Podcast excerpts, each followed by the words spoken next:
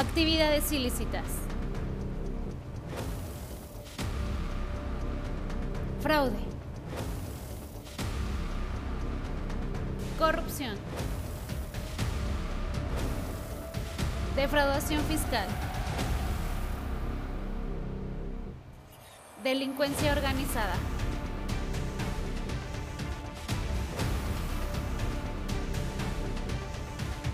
Lavado de dinero.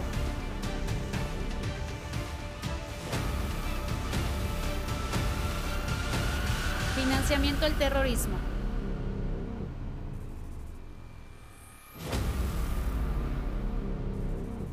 Esto